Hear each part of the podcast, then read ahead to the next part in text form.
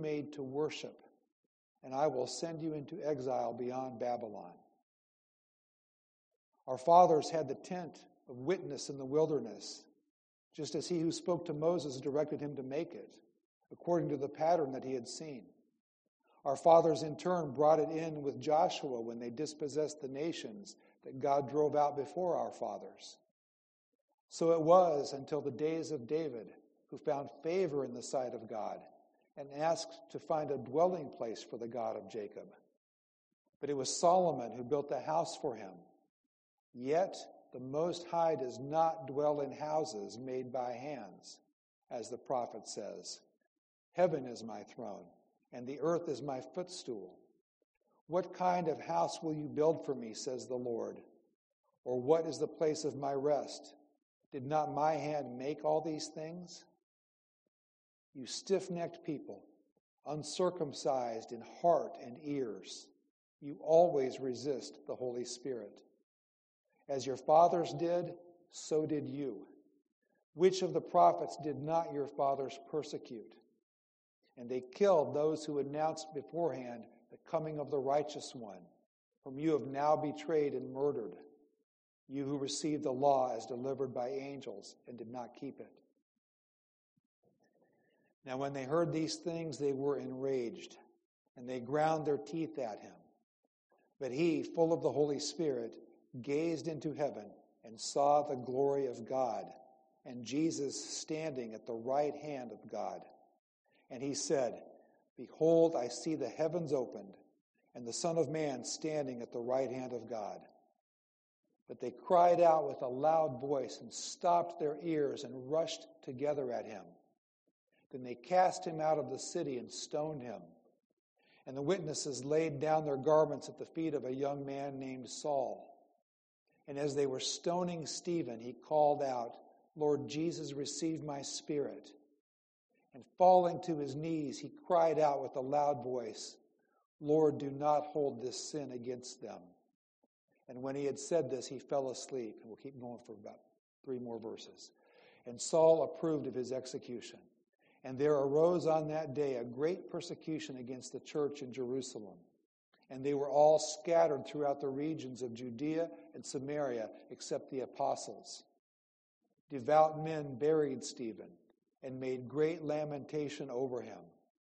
But Saul was ravaging the church, and entering house after house, he dragged off men and women and committed them to prison.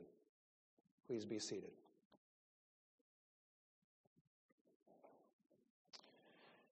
And Lord, we thank you for your word. We pray for your help through your Holy Spirit. We've read about the Holy Spirit twice in this passage already, and we know that the Holy Spirit is not confined to a certain period of time in the early days, but your Spirit is here, uh, indwelling the lives of those who are your believers. And we pray that, that you, through your Spirit, would help us to interact in a godly way with this text. In Jesus' name, amen. Well, I've been thinking, kind of like trying to warn myself against this. I've been thinking about a character in the Chronicles of Narnia named Puddleglum. Puddleglum was a marshwiggle. He kind of was described in the way he was described. I could I could give you the name of the person I always think of when I read him, but that wouldn't be nice to the person. He was a tall guy. He was, a, he was gloomy. And Puddle Puddleglum was just kind of down on things. He was a faithful, godly character. He was true to the end. But his, his uh, response when they were off on some mission, and I think he was in two or three of the books. He wasn't in the first couple, and he wasn't, I, I don't know if he was in the last one or not, but he was in two or three of them. But his perspective was, well, It'll all end in tears, but I guess I'll go with you. And they knew they could count on him, but he was just kind of gloomy and predicting the gloom that would go along. And I'm thinking, that's my spirit these days. If I'm not careful, I'm going to be that way. Um, and as I read through Acts and as I try and figure out what's going to happen in this place, in our country, um, somebody said that uh, some Lewis scholar, maybe was in a seminary class I took or I read it somewhere, they said Lewis put Puddleglum in there as a tribute. He loved the Puritans and he wanted the Puritans to be represented. And their way was losses and crosses, um, the, the hard journey, and there's something to be said for them. As the church reacts against that, what do we get? We get a message that's supposedly Christian, but there is no pain. There is no sin. There is no propitiation or wrath. There's no persecution. There's only good things. It's your best life. It's everything good here and then even good in heaven. And we know that that's not biblical. And so we read Acts, and the reason stories like this are in there are, are to give us a, an understanding of our fathers and mothers who started the first church, but it's also for us. And there are some applications we can take. So without taking the, the entire depressing route, trying to be true to the text, there is something for us that we see and understand from the text. Um, a couple days ago, my reading, and I started, I'm doing the M'Cheyne deal this year. I hadn't done that for a few years. And I started about four or five days early. And there's this great plan, and it, it, sends it to me on email, and I can sit with a cup of coffee, and they've got a good reader, and i am listening uh, through the ESV text uh, through M'Cheyne, Murray M'Cheyne's plan. And it was just uncanny. And if you're doing that this year and you started on January 1st, you'll, be there maybe today or tomorrow.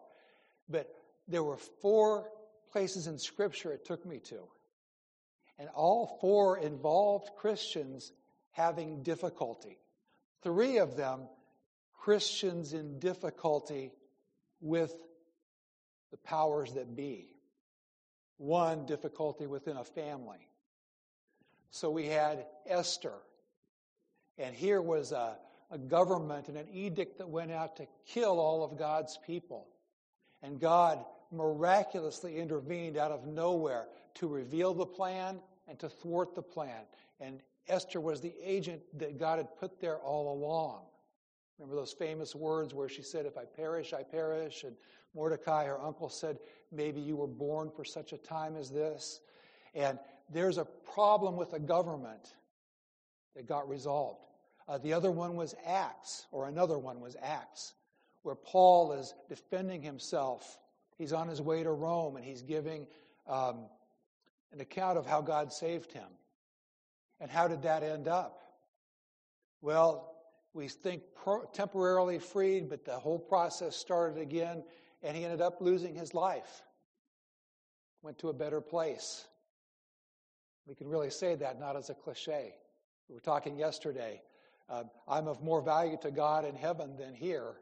God wants to leave me here. I want to do what I can, but boy, in heaven, I'll be doing exactly what I was created to do, which is praising the Lord and, and, and saying how great God is and being an object of God's uh, grace there. And I'll be able to do it more perfectly than ever here because it won't be tainted.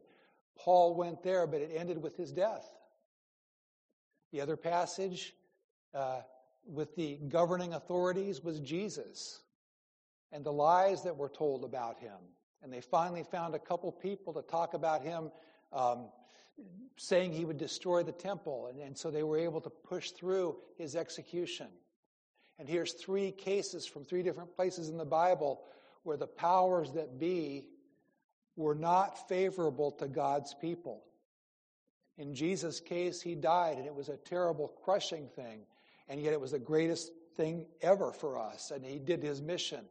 And so let that give us a perspective. You say, My problem's not. Uh, my problem's not government and bosses and overseers and all that. My problem's within my family. Well, the last one was Isaac and, and his sons Jacob and Esau and, and all of that uh, kerfuffle there. And even that, God was at work within the family. And you saw uh, Isaac running away from, from Esau, but there was a reunion of brothers later on, and God worked his plan there. So understand, we don't flee, we don't ignore, we don't put our heads in the sand, we don't say there's not hard times uh, in the lives of Christians. But we also say God is involved. And everywhere you look in the Bible, you can see God's hand. It is God's story. You've heard this before, but my professor in seminary, church history guy, uh, he said this, and maybe it's trite, and maybe it's uh, a cliche, but he said his story. History is his story. And the real history is the one that God is writing. Winners get to write the history, I hear people say sometimes. Well, who's the winner? We know the end of the book. And it's God's story unfolding. So if your issues are on a family level or your issues are fear of, of um, what may come here that's already in places around the world for Christians, never fear. And so we can read a passage like this one, and we can see about Stephen, and we can say, God was there. That same God who was there is the God who's here. So as we live in this world, fact, we live in the world, and until we are taken out of it, we do have relationships to consider that help us to live up to our calling as Christians. And uh, this is a, a story about and a sermon about relationship and interpersonal issues. We want to consider four of those. First of all, the relationship between the powers that be and God's prophets. Uh, there's a long history that Stephen recounted of the powers that be, the people that made the decisions, whether culturally or in this case, he's talking to the religious leaders, the religious but non believing leaders. How do they deal with God's prophets?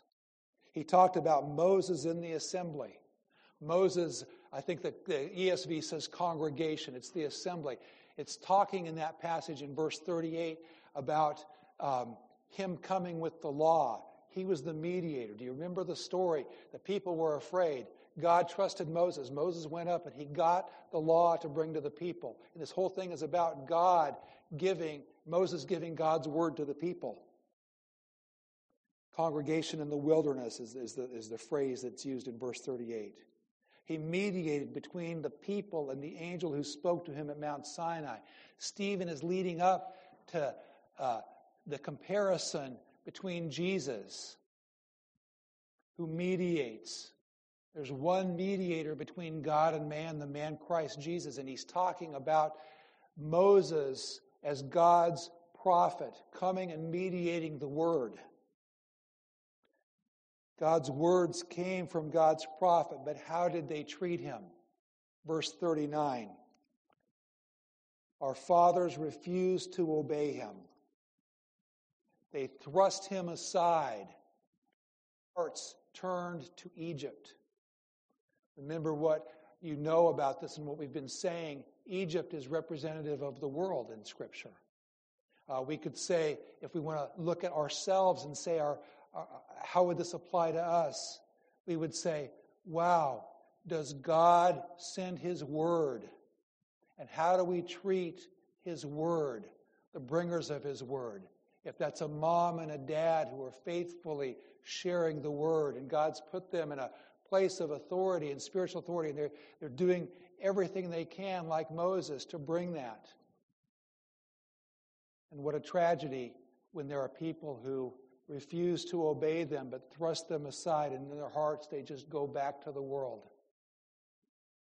Churches, elders who faithfully try and people that grow up hearing and do this. And these powers that be, these ones that have Stephen on the ropes right now, refusing to obey God's word, thrusting him aside, and in their hearts returning to Egypt. He says, You persecuted all the prophets. You don't want to hear the word of God You can't get to God, so you take it out on the prophets. What did they even do to Stephen? It says they stopped their ears and they yelled, I'm not going to hear, I'm not going to hear, I'm not going to hear, I'm not going to hear. I will not listen. Closed. Your message is going against popular culture and this wave that is sweeping the world, and we will not hear you. And maybe we will even kill you. What did he say in verse 51 and 52? You stiff necked people, uncircumcised in heart and ears. You're not open, your ears aren't open. You always resist the Holy Spirit. As your fathers did, so do you. Which of the prophets did not your fathers persecute? What an indictment. Stiff necked. God wants us to humble ourselves. There's a yoke it's easy, his burden is light. And we bow up. You know, even sometimes you get a little baby and they, they want something and they don't want you to hold them. They want to and you know how they arch their back. and just, he's saying, you guys are like that all your lives, especially when it's God trying to hold you and teach you and take care of you. You don't want God to do that. You stiffen up. You show your resistance. And he says, just tell me which one of the prophets brought God's word that you did not kill. He's making the obvious point that their relationship with God is reflected in the way they treated God's prophets. And so the next relationship, this interpersonal relationship, and these issues that we're going to talk about that the world has with God is, is this one the relationship of the powers that be and God. And it was kind of neat to look at it, uh, kind of wonderful to look at it and see uh, the Trinity is here. You say, Where's the Trinity? That word's not in the Bible. The Trinity is everywhere in the Bible. And here, their interaction with each person of the Trinity, Stephen brings out in this sermon that he didn't get to finish till they killed him. God the Father. He says at the first opportunity, they made a counterfeit God. They made that golden calf. Somebody wrote this, and I read this and copied it down this week. When a person rejects divine leadership, the result is idol making and idol worshiping. When a person rejects divine, God's leadership, uh, we're made to, to worship. We're made to have a God.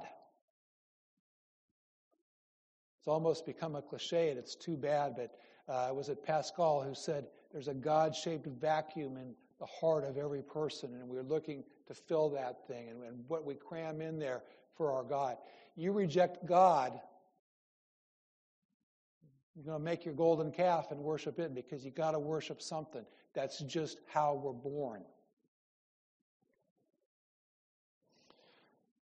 Every kid who grows up in a church and in a Christian family who rejects the God of their fathers and mothers creates or latches onto a false God. In verse 43, he talks about um, worshiping the host of heaven. It was the stars.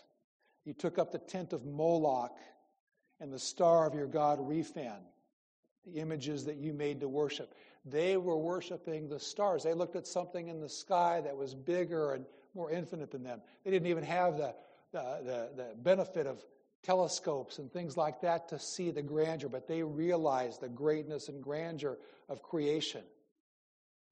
Romans would tell us that uh, you're indicted by seeing the greatness of it and not letting that lead you to God. They stopped with the creation and they worshiped the stars. Moloch was a star god. Rephan was a star god, and, and there's a little history and people have written about what they are. We won't go in depth into that, but I thought, do we worship the stars today? Do we worship the stars today? And I'm like, well, we do, but a different kind of star. Rock stars, movie stars, politician personality stars. Uh, our stars maybe not be the lights out there in the universe, but our stars who we follow, who we let influence us, who, who we care so much about their opinions and they, they think for us and they show disdain for something and then we'll disdain it too. That's our stars. I said movie stars, rock stars, politicians, personality preachers, people who are famous for being famous. And that seems to be what we tend in our flesh to want to worship. They tell us how to vote, how to think, how to act, what to buy, who to cancel. God also in His Word and through His Spirit, as we are in His Word and praying and, and nothing contrary to His Word, but He also tells us those things how to think, how to act, what to buy. And God even tells us who to cancel. My son, if sinners entice thee, consent thou not. Have nothing to do with them. That woman's calling out to you in, in Proverbs and says, My husband is away. Come in, come in. Uh, reject her. God tells us all those things too. It's just who are we going to listen to? It's not whether or not you're going to submit and worship something outside of yourselves. It is who is the object of your worship and submission. And the relationship with the powers that be and God the Father is one of rejecting and always wanting to substitute, made with their own hands. They could have a say in who God is. How about God the Son? Verses 52 and 53. Which of the prophets did your, not your fathers persecute? And they killed those who announced beforehand the coming of the righteous one, whom you have now betrayed and murdered. The righteous one that was foretold. All the other prophets you know, up the line in history were talking about the righteous one to come. Your, your ancestors killed him. Then the righteous one did come that they foretold, and you're, you guys are the ones that killed him. He's talking about Jesus, God the Son.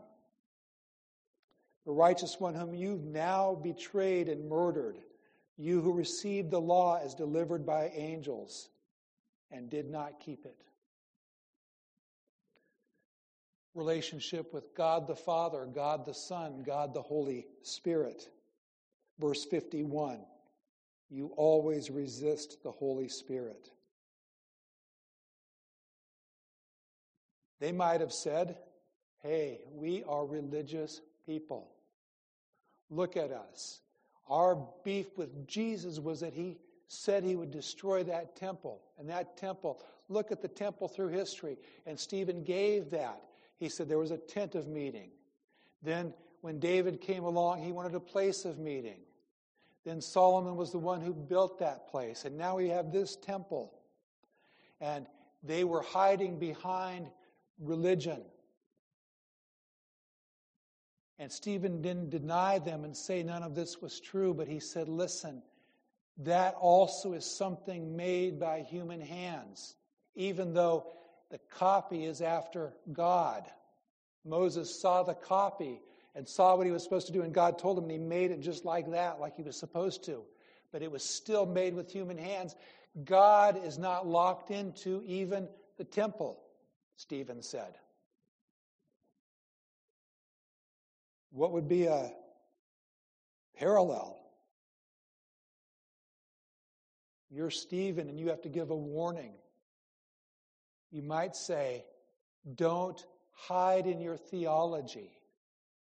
Even if your theology is good, even if it's reformed theology, which is the best, that's not going to save you. God is not locked into that. God gave us that. That helps us to see God, but that's not God. Boy, what a terrible thing to be a seminary graduate or just be a student of theology and know the ins and outs of everything theological and to have it just right.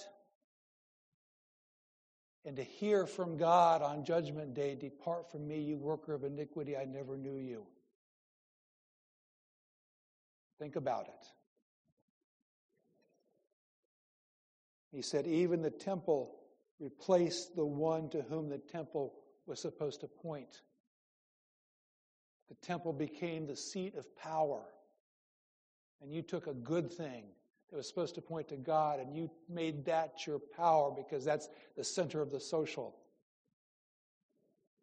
You like your grandpa and grandma looking at you and saying, I'm going to get you a car. You come over here, you walk over here, you spend time with us. We love all the time you're spending with us. We're going to get you a car.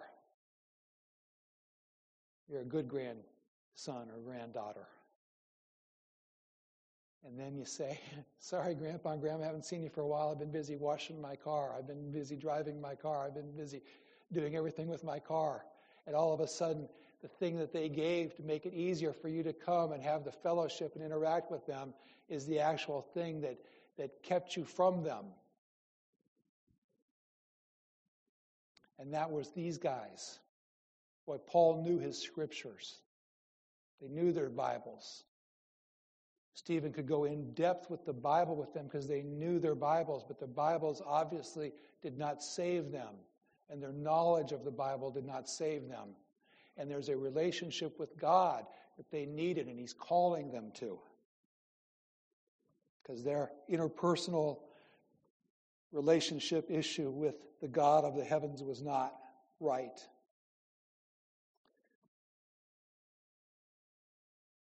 What about God's prophet as he returned the relationship to the powers that be? How about the prophets in their heart? We, we've seen what the, the powers are and, and, and the cultural direction is toward the prophet. How about the prophet? How did the prophets respond around them? God's prophets have a speak the truth in love relationship with the world. Paul later on would say, speaking the truth in love, we, etc., etc. Speaking the truth in love. Both have to be there. And the prophets came at the people to whom they were called and the leadership to whom they were called with both. They did not shirk from the truth. Moses told the truth. He brought them God's law. Here's the truth, guys. It's from God, it's the truth. The prophets told the truth. They announced the coming of the righteous one.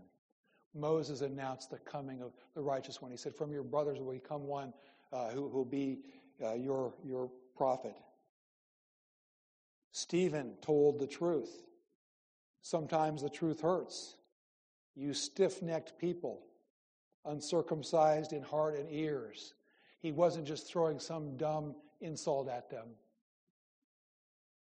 He wasn't just making up names to, to throw names at them because they were his enemies. He gave them a hard truth, but it was a truth. Sometimes that truth hurts. But in God's people, when they're listening to God, when they are reflecting God's heart toward their world, there's also a love for the people. Didn't they call Jeremiah the weeping prophet? Wasn't there hurt as they saw them? Didn't Paul later on as a prophet say, I, I, I want to rip my heart out, I'd die? Possible I'd even take the, the judgment for, for my Jewish brothers and sisters. And didn't Stephen even hear when they came to kill him say, Father, don't hold this sin against them. And even when they are casting the stones, some would say smothering him with the stones. And, and you hear, we picture uh, something like a, we had to watch that Shirley Jackson film or read that story about the stoning in, in high school. That's like a standard, used to be. Maybe it's not anymore. But it was more like the stones we read, and I, I, I understand it to be that it was more like they piled stones on them and just crushed the life out of them. Uh, however, it was, he was stoned to death and his response wasn't, see, they are stiff necked people. Burn in hell. You're going to get yours. You're going to. There was none of that. The response was, don't hold this sin against them, Lord. about God and the powers that be. We've seen how the, the powers railed against God, Father, Son, and Holy Spirit. What's God's response? What will it be on Judgment Day? We talked about this yesterday, and we don't understand it. It's, on the one hand, we, we, we would say, honestly, we would say this is above our pay grade, except it's not quite above our pay grade because God has chosen to tell us some of it, it's hard to grasp. Uh, this hardening of hearts and how Pharaoh hardened his heart, but God hardened Pharaoh's heart and God giving them over. And in some cases, there's a case where it's too late. He said, Those stars you've worshiped that have been recreated, uh, uh, now, now those stars that are mine, judgment day, there's a new heaven, there's a new earth, and you ought to see the stars now in this unsullied creation. And you worship them, but you won't get to worship them where you're going. And if you've worshiped human stars, he might even say they're already down there in hell. Go worship them if you can find them through the outer darkness and the weeping and gnashing of your own teeth. Whatever you're worshiping is gone, it's recreated, it's new.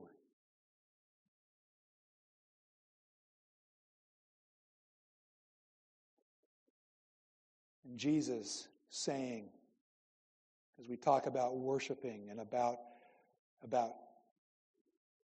these folks that killed every prophet and hardened their hearts. Jesus said, If you confess me before men, I will confess you before your Father who's in heaven. But the opposite's true. You don't confess me before men. You want me to give a good word for you? Ain't going to happen. Think of the foolish young ladies in Jesus' story in Matthew who had not prepared beforehand and they were out buying oil for their lamps and the bridegroom came and the door was shut. They're banging on the door, hey, come on, come on. Too late, parties started and you're not in, you're out. Be prepared. Boy, that's a hard one. We don't celebrate that. We weep for that. Man, think of the meanest person to you. You don't want that for them. I said, we're splitting the, splitting the church right from this side and this side, right down the middle. I've got a number behind my back between 1 and 10. Somebody pick. And the person who picks gets to go to heaven. That whole side gets to go to heaven for one minute. The other side has to go to hell for one minute, just one minute, and come back. And I would say both of us would be radically changed forever from what we'd seen. Now, I'd like to be the one to go to heaven and, and have to come back. A minute in hell would seem like an eternity. But it would change us. And God's relationship with the people is, is not a secret in, in Scripture. And Stephen is getting ready to call them. Listen to the prophet who you killed. And he's holding out hope, and there is a hope.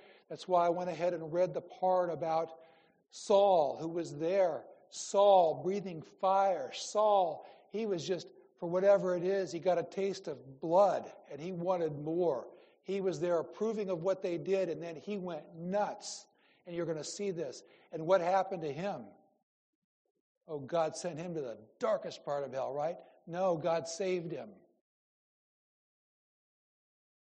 And there is salvation and there is hope even for those who do terrible things. And that's why Paul would call himself the chief of sinner who was saved. Father, do not hold this sin against them. It parallels with what Jesus said when they were crucifying him. Luke 23 34. And Jesus said, Father, forgive them, for they know not what they do. And that jumble of relationships that was going on in those days is the jumble of relationships that's here. And you, if you're Christians, are God's prophets. You'll be my witnesses in Jerusalem, Judea, and the ends of the earth. Put yourself, if you're a Christian, in Stephen's position. Understand, if you're not, if you're in the position of the religious people who maybe even know a lot about theology, but who are worshiping that or the stars or anything other than God. Come to God and worship Him truly. Don't be satisfied with religion. God is bigger. God is the one who saves. For Christians, let's say this be prepared for whatever may happen. We don't know. We don't know. Things move fast, but they move fast in both directions. We don't know. Your job description does not change based on who happens to be the king. Your job description as a Christian is the same.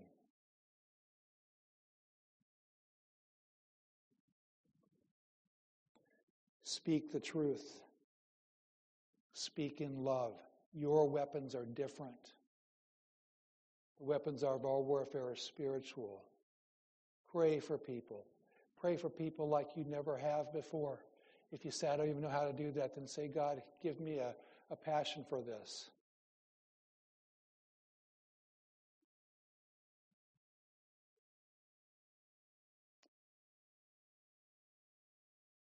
Family member was talking, she'd had some kind of a religious experience, and to me it seemed like kind of a weird religious experience. Paul and I were sitting there talking.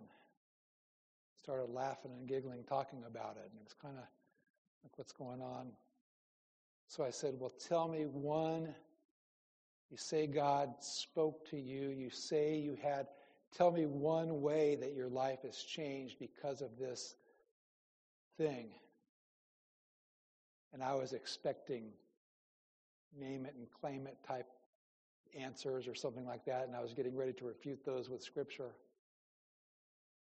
And this family member said, I never knew what it was like to stay up all night and just pray for people and God to save them. I said, Well, I can't explain that back decision, but that sounds biblical to me.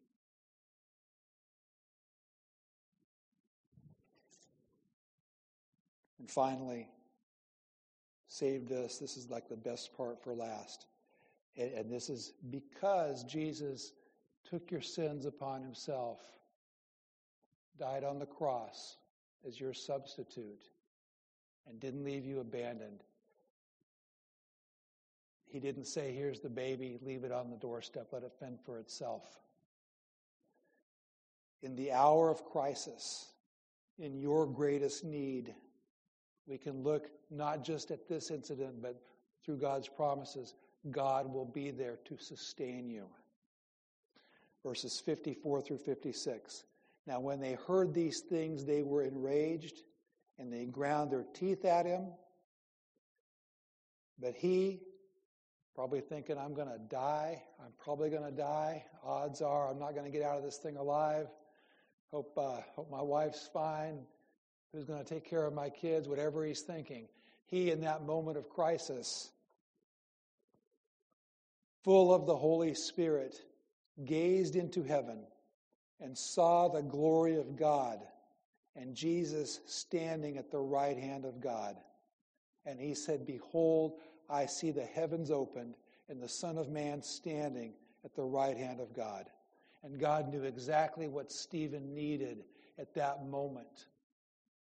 And God was there for him and showed him and gave that to him. God knew what he needed as the murderous, rioting mob descended on him, and God supplied the need. And I wrapped it up in my writing as I'll wrap it up now. Don't think that God loves you any less than he loves Stephen. And don't think he will leave you alone and desolate in the hour of your greatest need. He gave us Jesus. Will He not freely give us all things? There is nothing to be afraid of when you know that God is God and God loves you and God cares about you as His daughter and His son. So we can, we can, we can keep walking on the sunny side of the street. Maybe, maybe the shadows are there old Japanese proverb that says the end of the day is near when small men make long shadows. That's true. So maybe, maybe the end of the day, maybe there's not a whole lot of sun there, but there's the, there's the sun, and God has never, ever left his people desolate and without hope. And every time they called on him, he listened and he delivered. Keep calling on the Lord. Let's pray. Father, thank you for this word that Stephen preached. Thank you for its faithfully being recorded for us in book of Acts. Thank you for what you've shown us about yourself as you've preserved this for us in your word. Thank you for Jesus who died for our sins. Thank you that God, you, our wonderful Trinitarian God, our three in one God is bigger than anything that anybody's ever made. And and and cannot be overcome by any threat that anyone gives. And we thank you that we are safe, that you are our rock, our fortress, our shelter in the time of storm, that you are everything that you've promised to be. And we thank you that we can even see that in history and in our own lives. And help us, Lord, when we're afraid to cast our fears on you, knowing you love us and care about us. In Jesus' name, amen.